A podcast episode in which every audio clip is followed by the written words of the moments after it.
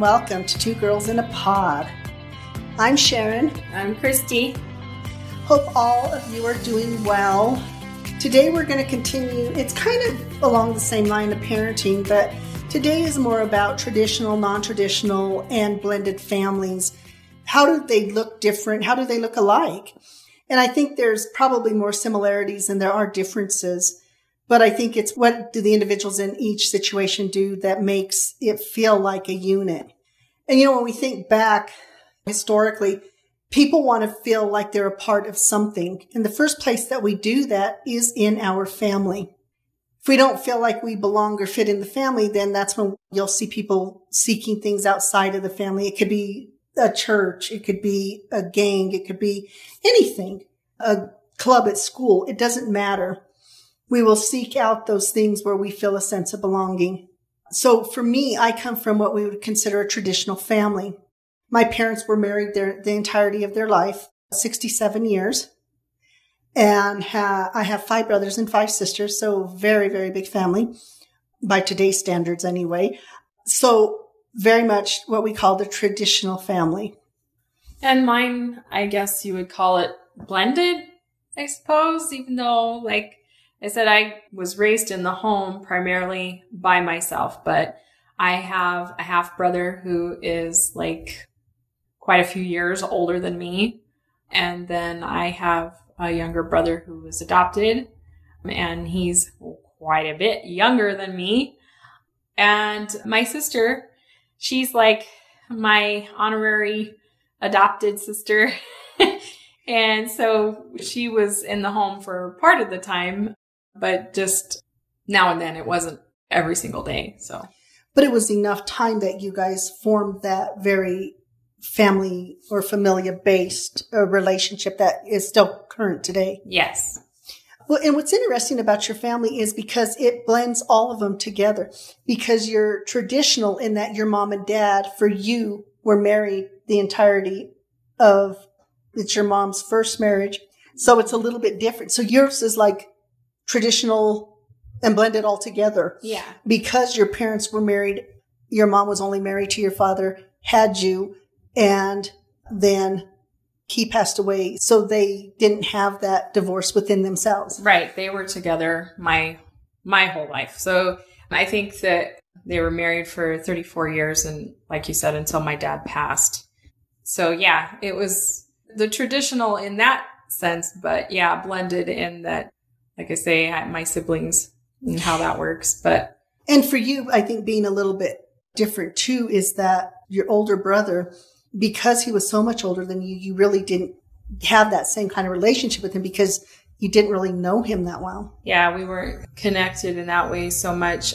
My dad was 24 years older than my mom. So he was married before and he, um, so his my older brother, being much older than me, um, like I said, wasn't raised in the home with me. So, and then they adopt the younger brother, and yeah, so then it was having a little brother, and at that point, I was already almost 21 when he came to live with us. So I was only in the home with him for maybe a year or two uh, before I moved out, and then my parents ended up moving a long distance from me, like 20 hours away. So he grew up kind of, you know, as an only child. Yeah, and I think that's interesting because you know you can have there's so many combinations that we have today that are very different I think than it maybe used to be. I think, you know, when we look now the LGBTQ plus community, we have people who are in that community who would be considered traditional in that their family is intact. So it's a couple who has their kids and they stay married. And so there's no divorce, no anything. But so it's traditional in that way, but it's considered a non-traditional because it's not a man and a woman. So when we look at these things, a lot of stuff has changed over the years of what even that non-traditional family looks like or a blended family looks like. There's so many things that play into what families look like now. And I mean, you look at like how many families there are out there of people that have divorced and gone into new relationships and then they have children from those previous relationships and then you have all these children together different personalities so yeah And even now, and even along those same lines, you have these, this couple who was married traditional, they divorce and then they get with the same gender. And so that creates this other piece of that, what we consider non-traditional. And, you know, then we have, of course, grandparents. And this has been something that's been around for a long time where grandparents are raising their grandchildren as their own. I had one of my clients just recently adopted her grandson. She's very, very happy about that it's the, it's kind of the mom that he knows, you know, and this just made it this official thing. But he, you know, knowing that these are my new parents and my grandparents. So there's two roles that they play in that and how that's kind of a mind shift because, you know, I'll oftentimes I'll hear people say, I can hardly wait till I'm a grandparent because then I don't have the responsibility and I just get to be the fun person. You know, I, it's not about, it's just having that relationship that's very different between a grandparent and a grandchild. And then it shifts somewhere and now the grandparent becomes the parent. And so the child has to shift with that too. But wait a minute, you're my grandparent. so, I mean, there's a lot of stuff that goes on into that and, and it makes parenting look different sometimes. And we have more people who are adopting and doing stuff like that, whether it's adopting from outside the home, whereas your brother is adopted out of the system. When we have kids who are adopted that are in the system, that comes with there a whole bunch of stuff. Your brother was really little, uh, so it's a little bit different, but he was still in the system. But you have these kids who have been in the system a while, you know, and then they get to, they're six, seven years old, but they got in the system and there were one or two, you know, a majority of their life has been in the system. And then, you know, they're adopted into this home and they struggle with that sense of belonging because yeah. they didn't belong anywhere before. Because a lot of times, well, so being in the system, meaning that a lot of times they've been in and out of foster homes mm-hmm. and things like that. Fortunately, like you said, my brother came to live with us when he was very young. He was only 18 months. So. Yeah. And I think when you look at that, there's all of these things can add, it adds depth to the relationships, I think but it can also bring in a lot of stuff that has to be navigated in a different way because a lot of times, even when you adopt, you don't know everything often about biological parents. You know, was there mental health illness? Was there just illness in general? You just don't have those same things. So you just kind of do it on faith and you bring them in and you do the best that you can with them. But once again, how do you make, you know, I talked before from early on, we want to belong you know, and how do we create that space and that sense of belonging for each of the individuals that are in our lives? And, you know, we do that when we marry. You get married, your thing is, is you're creating, you take, I guess, some traditions or whatever from what you know, you throw out what you didn't want and you get to bring in what you want and create your new stuff and all of that. So even in that, you're blending different cultures sometimes, different ethnic backgrounds, parenting styles, different, likes, dislikes. Different points of view for sure. And that's one of the things I think that's really important is being on the same page because there you are you're coming from two different backgrounds a lot of times and being on the same page with that person and your parenting styles and not just that but like different things that you're going to teach that child and it's interesting because you know when if you talk to somebody who's a little bit older and if they say, "Oh yeah, my parents gave me the look," they'll be like, "Oh yeah, that means you you didn't misbehave." But you tell that to kids today, and they don't under that. There's difference. There are these slight little variations that are happening, and this is not that one is better than the other. It's nothing like that because we will change as society and times change. But the thing is, is that there are some things that are not going to change. When we look at brain development, when we look at social emotional development, those things are very different than what we're talking about with parenting styles. Parenting styles may have to morph and change based on that. But our ages and stages of development, things like that, that have been around forever, there's some real validity to that. So, but it's still, how do you still work with the same thing of brain development, social emotional development and all of that with the new surge of things? our biggest thing that's changed is electronics. The generation that's being born now, they're born into an age of electronics. So it's very different because of that electronics. Relationships might look different.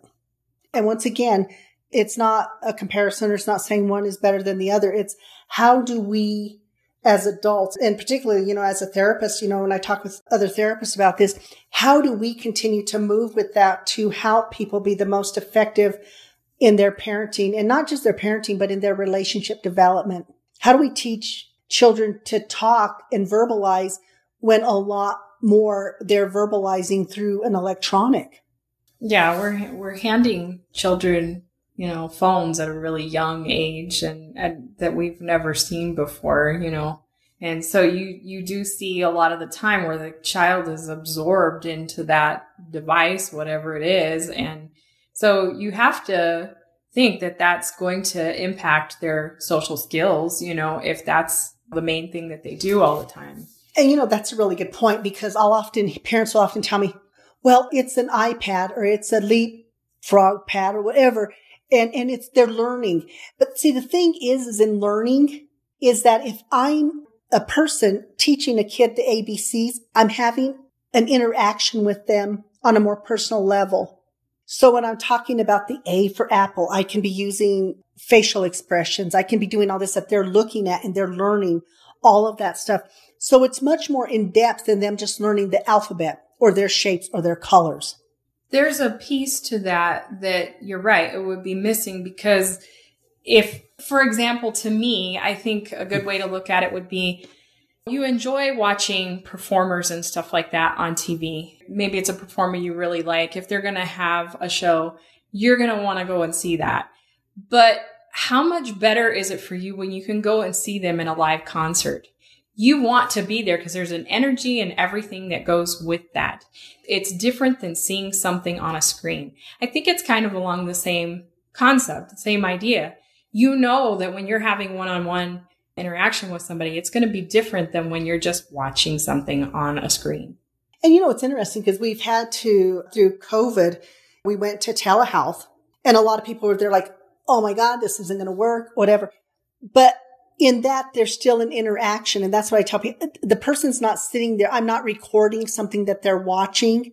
We're still having an interaction. We're still having the verbalization. We're still having the facial expression, the laughter, whatever that is.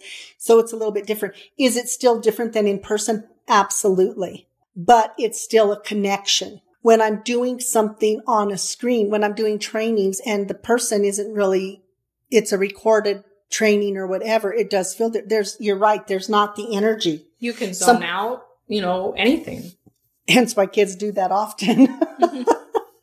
so yeah, and you know, so there's a lot of stuff that we're navigating. And once again, one, not saying that one is better than the other, or we're, we're not talking about good versus bad or anything like that. Just different because too, it's even like if you just talk to somebody over the phone, that's good. But I noticed like the few times, because my mom was far away, that we've done like video conversation that seems to help sometimes in a different way than just talking over the phone even. So it's those different types of interactions, like you said, learning to navigate that, especially through COVID. I've realized that because we've done video calls more and things like that, even with my sister. So it's a different thing. And it's even different because, and Christy knows this, I am not one to text. Okay. The reason why is because it, to me, it doesn't have that personal feel as much. You can kind of make it as much. I'm more, I'll call you on the phone. I'll talk with you because then I can hear the changes in your voice and that helps me. I, it, it feels different to me. You know, I have some friends. I love my friend Sandra dearly and she's one to text and she knows I'm not. So if there's something that is going to be more than three or four sentences that I'm, I, I'm not going to do, I'm going to call her up and I'm going to have a conversation. But once again, that's the way in which I feel like I'm making more of a connection. And that's what this is all about is how do we make those connections within a family unit? Because that connectedness is what is really important. That thing of sense of belonging. And then even with that, one of the other things that will often happen, and you know, we had, you know, we had June on last week and, you know, she talked about being a single parent being a single parent is different than having two parents sometimes because sometimes we have two parents and one is totally disengaged anyway. So you might as well be a single parent. So that happens too. It doesn't mean that just because there's two parents in the household that that is more effective than one parent because it's what is that engagement with in the system. It's everybody's contribution that makes it that. Exactly. And so once again, when you marry somebody, it's about that connectedness. And through that connectedness, then you build that family unit, whatever that is. But there are different challenges sometimes depending on what that is. You know, June talked about that. Being a single parent, not having that help and assistance she needed, going through, and then through a divorce, you're going through your own emotional stuff, but at the same time, you're expected to parent. So you, you know, it's how do you navigate the emotional stuff that I'm going through and still at the same time being an effective parent. So that's a struggle. And then you have the poor kids. Now they're in this situation where I have a parent who lives here and I have a parent who lives here. And that thing of being divided. I want, they want to be loyal to both, but it's hard. So now they have to make a connectedness with these two the parents get with somebody else. Now they're the ones who are being brought into a situation that is very, very different. But yet we expect them to just be okay with it. We expect them because, well, I love Christy, so by golly, they're going to love Christy. No, it doesn't work that way because it's a relationship that is built. As the adult, you're building that relationship with that other adult without the child. Then you just introduce this new person to the child or this child is still trying to get through this divorce situation, trying to navigate it.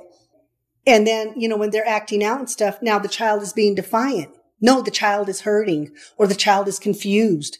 But as adults, we'll use that. Well, I hear that all the time that my child is being defiant. No, your child is trying to give you a message. They're unhappy something's not okay with them.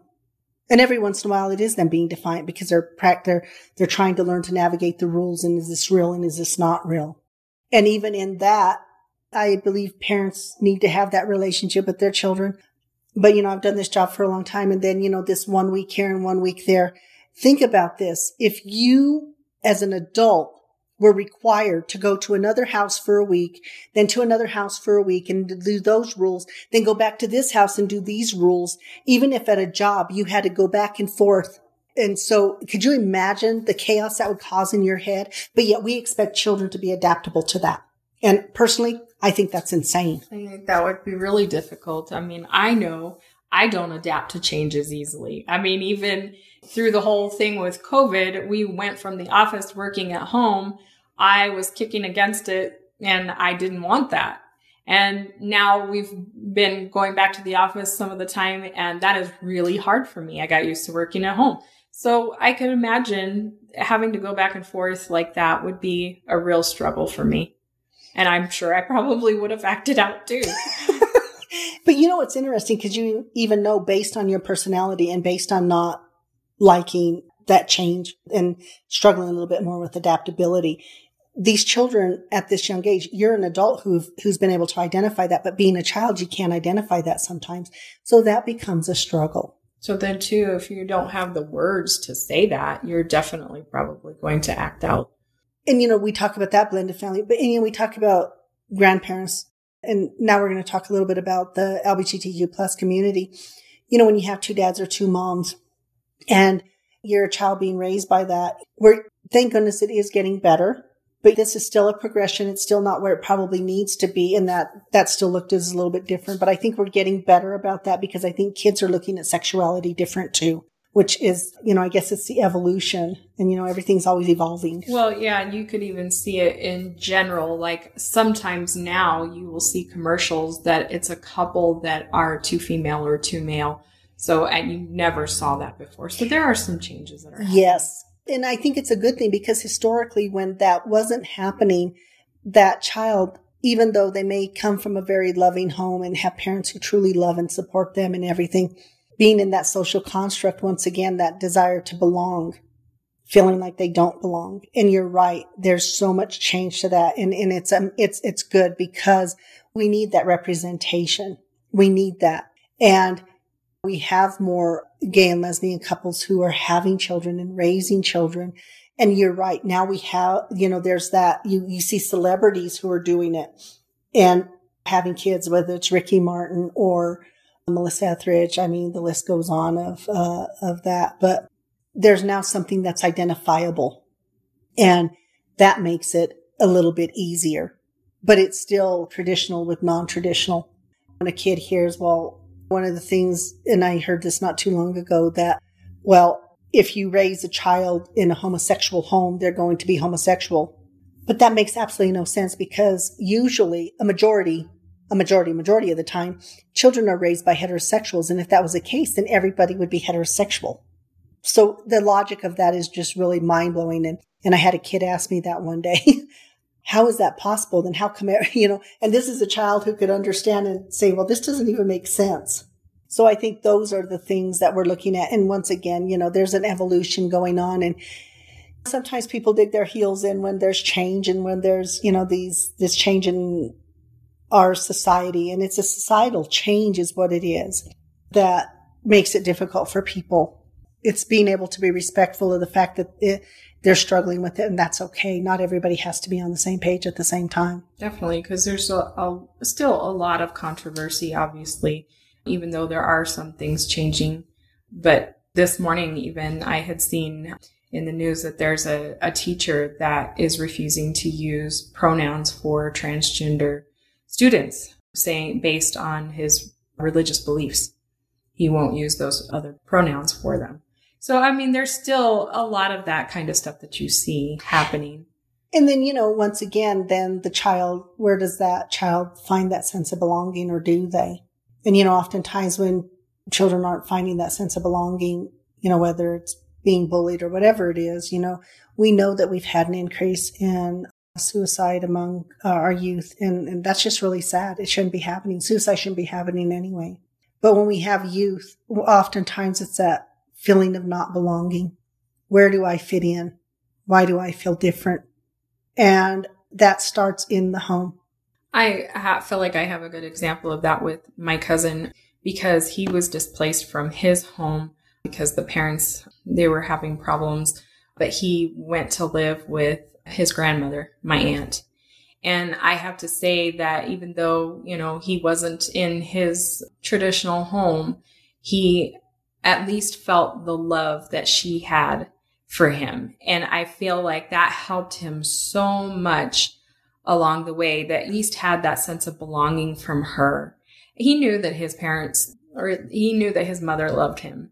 But I feel like that piece, he at least belongs somewhere, is what helped him to, as he has grown, to be a better person. And I think that's what's interesting too, is I think that people looking in may see a situation as maybe dysfunctional or whatever but not understanding that maybe if you're not the most effective parent, by golly, if you can love your child and they can feel that, you're the most effective parent because it is through that love and nurturing. And you may not always get it right. You may raise your voice or you may do a lot of things or you may disconnect sometimes or you may have your own issues that you're dealing with or whatever, but your children know that you love them. That's that foundation. That is that connectedness. That's the piece that is the most important. And it's the most important piece, not just for children, but for people in general. But if you feel connected when you're a child, you will, it's easier for you to make those connections later on. Oftentimes when I'm working with clients, I can tell if they didn't have that connection because they don't know what that is in other relationships. They don't trust it because they don't know what it is. They don't know what it's supposed to feel like. Because if they think they receive that love based on conditions, that is not the connection that we're talking about. If you are providing love to that child and they know, regardless of what they become when they're an adult or whatever, they have that support from you. That makes a huge difference. And I think too, once again, I grew up in such a big family and it wasn't until later that I realized we didn't have a lot of money. in fact, we didn't have a lot at all. We were considered poor. But thing is, within my system, I don't think you would talk to any of my siblings and they would say that we were poor because at the end of the day, we knew that our parents loved us. They encouraged us as, as a family and then as individuals. And doesn't mean that there weren't, you know, rocky moments in, there's rocky moments in every family system, but they become minimized when you have that foundation to fall back on. And I tell parents when I work with them, whether it's traditional, non-traditional, blended, whatever, it doesn't matter. If I've known them long enough and I know the child too, and the child starts acting, I'll tell them it's going to be okay. And they'll say, but how can you say that they're doing this, this and this? I said, yeah, but they're just navigating teenage years or whatever. I said, because you already established the foundation. And so that foundation is going to carry on with them. And those are the things that are important. That foundation. How we do that is through our words, through our actions, but it's more through our actions. When our words and our actions don't match, that just creates an incongruency, uh, a dysregulation in us that we don't understand. And then it makes us suspicious almost. Well, it's confusion when you see somebody, you know, telling you, don't do this, but that's the very thing that they're doing. You know, you can tell the difference here because Christy used the word confusion. And then even as I was speaking and saying incongruency and that, I'm thinking, no, what's another good word for that? Because I'm used to, we talk about incongruencies as a therapist and stuff like that. So thanks for that. Was in my head, I was really thinking that no, that's not the word I want to use. well, it is incongruent. Mm-hmm. You know, the behavior doesn't match what you're saying. So that's what causes the confusion. Yeah. The other thing that's really interesting is that even in this, we talked about the LGBTQ plus community. There's also what we call the poly community. So that's more of more than two parents raising children. It's these relationships that are developing where there might be multiple, more than one or two couples living together or, you know, three people or whatever that, that poly relationship looks like. And then they raise the children, you know, they're raising children too. Once again, it's not a judgment on anybody. Everybody, you know, with raising children, you know, they always say it takes a village and yeah, it takes a village. Being understanding and helping that child to navigate that because it doesn't fit within the social construct of the norm as, as society, you know, sees things. So I think being, thinking about that, keeping that in mind with kids and helping them through that. Absolutely. And, you know, I have poly clients and that's what I'll talk with them about, you know, when they're having, if they're deciding to have kids or have kids, how do you help them to navigate this? I don't know why this just came to my head.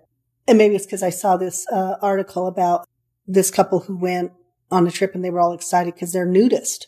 So they actually raise their children nudist too. And it's like, how comfortable would those kids be to say, Oh yeah, I can you know, we're nudist. They probably wouldn't be because it's not a social norm. So when we look at this and we're talking, there is such a wide range of parenting or of, of family systems. We have blended families. You know, we have, we have military families who sometimes will share their space with another family even because maybe they don't have housing yet or whatever it is. Sometimes it's financial. You know, I saw a meme the other day. Why do we have these families that are blended or what they call it poly? It's because nobody can afford the housing these days. So you have to have more people. you kind of, you know, it's funny, but at the same time, they're like, oh my God, there's some truth to that. Yeah. It you takes know? seven people to buy a house. I think it's yeah. something like that. And it is. It's, you know, and so sometimes people do it. There's so many different reasons that there are the, the blending of the families and, you know, what we call the traditional family un- system, you do not see as much. You know, it just doesn't exist. And, you know, once again, we can just look at our divorce rate. But not only that, we are having, and this is really interesting, we are having more women who are deciding to have children without getting married. Right. They don't want the marriage, they want the child.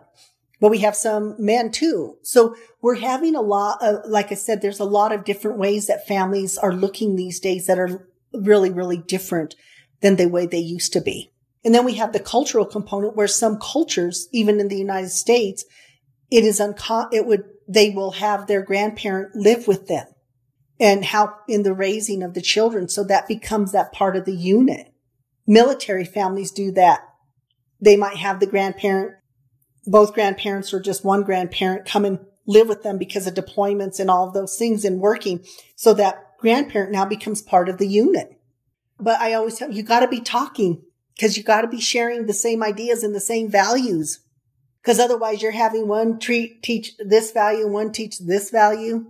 And then the other thing we run into when we talk even about divorce is and remarriage and all that is overcompensation. You know, June, you know, we talked with June about that. The thing is, is that you start feeling bad for the child because, oh man, now dad doesn't live here or mom doesn't live here. So I'm just going to go and I'm going to give you, give you, give you, give you. And now we've created another problem. You know, I've talked with you about your mom, even with your brother, when you, uh, when you adopt kids out of the system. But I have this with other parents who have had, who have do- adopted kids out of the system is, oh, well, poor them. They've had this life. So I'm going to overcompensate. Overcompensating is not the same as loving. When you love them, that is really what they need. Giving them, buying them stuff, letting them break the rules, giving them that extra mile and all that. That's not the, what we're talking about here. What we're talking about here is truly loving your children, truly loving the people within your system, not just your children within the system. And you don't do that through things. I mean, people gifts, but that's, that's only a, a small piece. That's not what constitutes the love that you give because the love comes with support and things like that. That's not, it's not just about material things. Mm-hmm. And I think too, when you're talking about that love and, you know, and then I will have some parents who will say, well, I just love my kids so much. But then when we're talking, it's, it's also what is a healthy love? Because sometimes parents will love with condition and things like that. And I see that. And that's not what this is about. It's truly just loving somebody for who they are. Well, not what they represent to you, not what they can give you or things like that. But oftentimes we will get confused by some of those things and then we, it creates another issue. So when I'm talking about loving somebody, I'm saying just accepting the flaws of the individual or whatever that is and just really loving them and nurturing them and helping them to and especially with children, help them to realize their dreams and their potential and their self worth because oftentimes when I'm seeing people as adults, it's because that part's been missing. And so they're trying to find it somewhere else. And sometimes that's why they make bad decisions. And what, and it's not saying that parents are fault of this eh, for what children are doing later on in life. What it's saying is, how do we help to just create and foster that positive, that, um, more effective, positive home environment? Because that becomes beneficial to the parent themselves too. Well, teaching the child to think for themselves. You know, it's not just about, you know, the, yes, you may have come out okay the way that you were raised, but that doesn't mean that if you're just teaching them your old ways of thinking or whatever, it's not really teaching them to be that individual to think for themselves, to Absolutely. be a productive citizen. You know what I mean? you know, one of the things I, I work one of the areas of my practice is I do work with the LGBTQ plus community and I work with transgenders. And I had a, a, transgender come out a few weeks ago to, he came out, she came out to her parents. And one of the things, you know, I work with them and, and these parents are doing the best that they can and trying to navigate this, trying to understand this and kudos to them. And I was also explaining to my client, I, I told her, I said, you have to understand, you've been processing this a lot longer than them. So because this has been a part of who you are. And when you come out and tell them, and we talked about mourning the loss of the other one. So I have another transgender and he goes, well, I don't get that. Why would you even do that? So I sat down had a conversation with them that, you know, when you're born and you're born that assigned gender, whatever you want to call it, that's all that parent knows. They don't know what's going on in your head and in your body. They only know what they see. And then so that, you know, now you're 14, 15, 16, 17 years old and you're telling them, no, I'm the other gender. The only thing they've ever seen in their head and all the plans, everything has only revolved around that other gender. So then I tell people who come out in the LGBTQ plus community, when you come out, if your parent, friends, whatever, have an adverse reaction at first, hold space for them for a moment. See if it's something that they're just shocked by, upset, uh, hurt that you didn't come to them sooner. There's all these, there's a whole bunch of stuff that goes on with that person who's also learning this. And I always tell them, hold space. Give them a minute. If they can't or they choose not to, then the relationship is in jeopardy and, and that's something different. But if you hold space and they say, you know, and the parent comes back because I've had this, I just didn't understand some of this. So I had to become educated on it. If you had ended that relationship because of that initial reaction, like I told, uh, this, you would have never had this relationship with your father. So, because there was already love and nurturing that took place. So these parents are already loved you.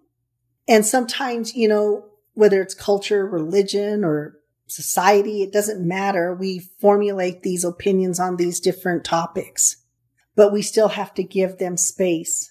Your mom is a good example of that. Mm-hmm. Well, I think, like you were saying, parents have an idea of what something's going to look like. You know, a lot of times, whether they're envisioning a wedding or whatever, or grandchildren or those kinds of things. And, and if someone comes to them and, you know, if their child comes to them and says about being transgender, I think one of the best things that helped me when you explained to me how that the parent kind of may go through like a mourning kind of process, realizing that the child, they knew that, that that's not the reality for them. And so having to make that adjustment, I could see how that could take some time. Hopefully they are through that process, not cruel but sometimes people react that way. Just understanding, like you said, maybe giving them some space. Maybe that changes with time. You can always hope. And sometimes it does, and sometimes it doesn't. I always tell my clients I'm not a miracle worker. I don't have a magic wand that can change people if it's something that's really deep seated with them. But you know, kudos to you, Christy, because even with your mom's really strong negative reaction to you coming out to our relationship, you held space for her. Yeah, I feel like that I gave her time to sit with that and, you know, she was unhappy and not, you know, always didn't always have kind words to say.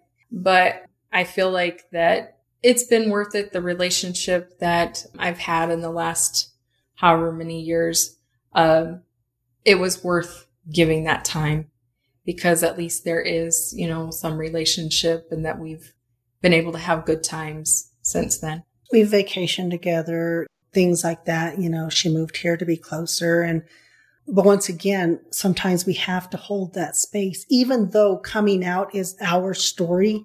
It's, it's about us. We have to realize it's not just really about us because we've had these relationships and all of the relationships have been based on what that person's perception has been of us because that's what we've presented. If it was really only about you, there would be no need for you to come out. Exactly. Coming out is about the other people too. So you have to realize that.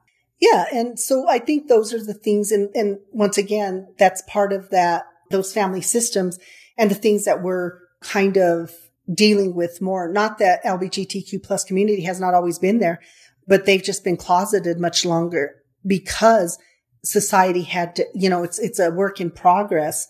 They've been fighting this fight for a very long time. And I'm grateful for everybody who's been fighting that because today I hope the young people understand that they're coming out and having the acceptance they do and in the school systems even and even with parents because there's more exposure to it. It's getting easier. Is it where it needs to be? No. Are we still having violence against that? Absolutely. And even like the parents that transgender just came out to them, their cons- it, it was really hard for her to understand. Their concern is for her safety because they are older and they have the mentality of 20 years ago. Yeah. That's what it was for me for my brother as well. I was, you know, afraid for him to come out because I didn't want it to be hard on him. You know, he was very young. And so I didn't want people to be cruel to him. Exactly. So a lot of times I think people don't understand in a, in a family system is sometimes they view that as a negative because they don't sit down and have that conversation. And sometimes it is fear. It is fear for the safety of somebody that you love. And so that I think if people would have those more open conversations and remember that the family system already had the establishment of the love and of that place of belonging. But we create stuff in our head, I guess, when one comes out. I don't know. And like I said, for me, I felt my parents loved me. I never doubted that, but it was what would be their reaction becoming because coming from a Latin family it's a little bit different. You know, there's this cultural components to it. And I always tell Christy, my parents were, they were older people, but they were way ahead of their time. in their thought processes and, and their views of the world. And I so appreciate that. And I think that is what has really helped me. And I think a lot of, and all on my siblings too, that were forward thinking.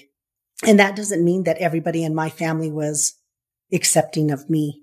And that's very different for me because in my world, what was relevant and important was my, my parents and then my siblings that were my sister Alice was the one who I came out to first.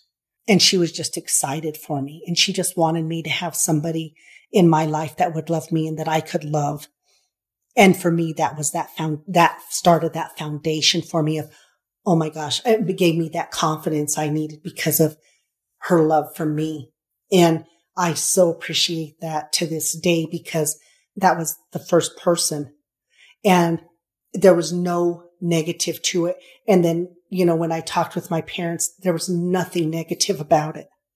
And not that my siblings have ever come to me directly and said, this is wrong or whatever, but you pick up on those things. And there were moments, but they were few and far between. So I appreciate that with my family system. I really do. And like I said, my sister Sarah, we were just at her house. She's very accepting of Christy and stuff. But once again, it started with our family system. And so if nothing else, walking away from this podcast today is understanding our, that we all want to have a sense of belonging. And the best place that starts is in our family system. And it doesn't matter if it's traditional, non-traditional, blended, any of the other things, helping people to feel belong, that like they belong and like they are loved. Because that's definitely where it begins. Systemic change is slow. Yes. You can see that, but things are changing. I mean, we're there, society's throwing out a lot of traditions that has been long held. You know, you're seeing changes happen, but you're right. It has to start within the home. Absolutely. And you're right. And when we look at that societal thing and, and understanding that we navigate this society, there's a lot that we're navigating. And then, you know, you throw everything that's gone on in the last, it's going on two years now, the start of COVID. That shifted a lot of stuff for us too. And then we had to learn to navigate that and parents had to learn to navigate different, having kids at home and doing all that. And then it created anxiety and stuff. But it's because we focused so much on what wasn't working or all the changes that we forgot to focus on the most important thing. And that was our family systems, our relationships, how do we express that and show that we let the heaviness of everything that was going on impact us? And we forgot to get to those back to those fundamental things of just loving and nurturing and being in the moment with those relationships and with our family systems and stuff. And I know it's been hard on families, but I promise you we will navigate this as well because historically we have navigated the adversity that has come at us but it is through our compassion and all of those things that are relevant and important. But we continue to lose sight of them every once in a while. And that's okay. We all do. But the thing is, is how do we get back to it? How do we get back to starting at that fundamental thing of just starting in our home, loving, nurturing in our home. So then that spreads out. I tell my clients, there's always, there's always some cause going on. And I get that and they'll feel that sense of helplessness. And I always tell them, listen, everything starts in our home.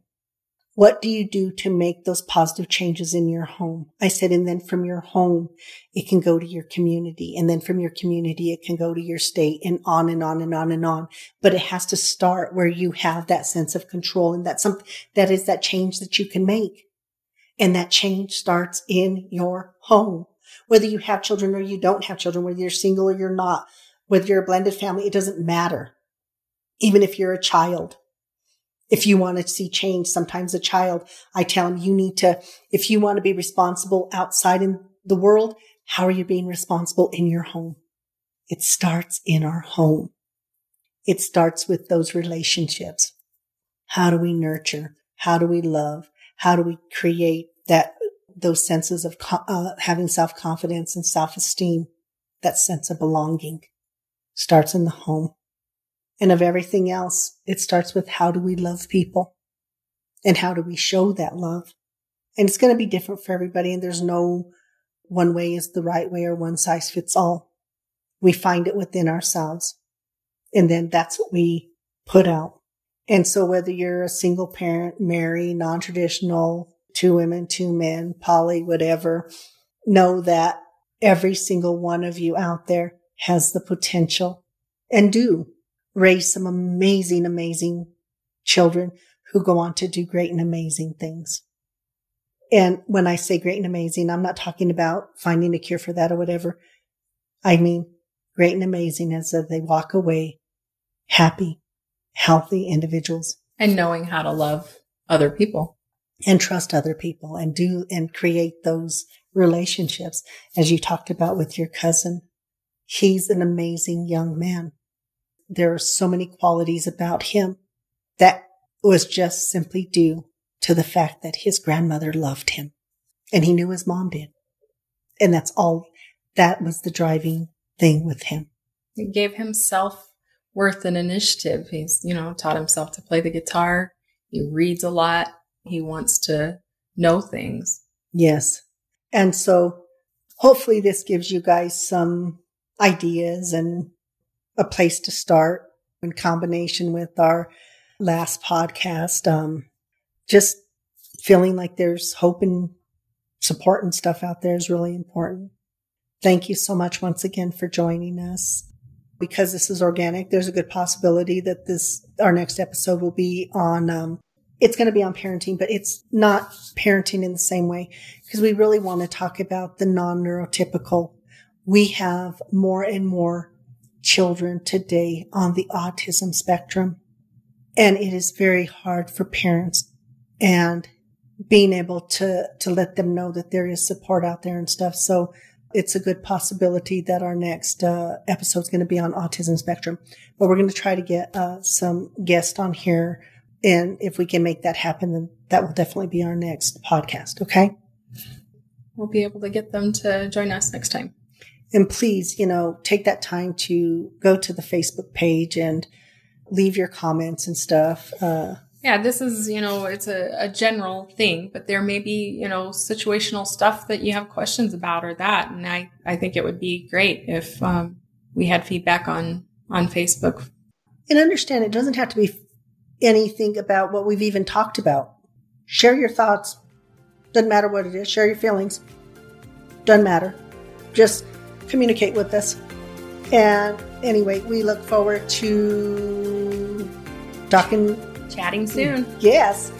Have a great day. Bye. Bye.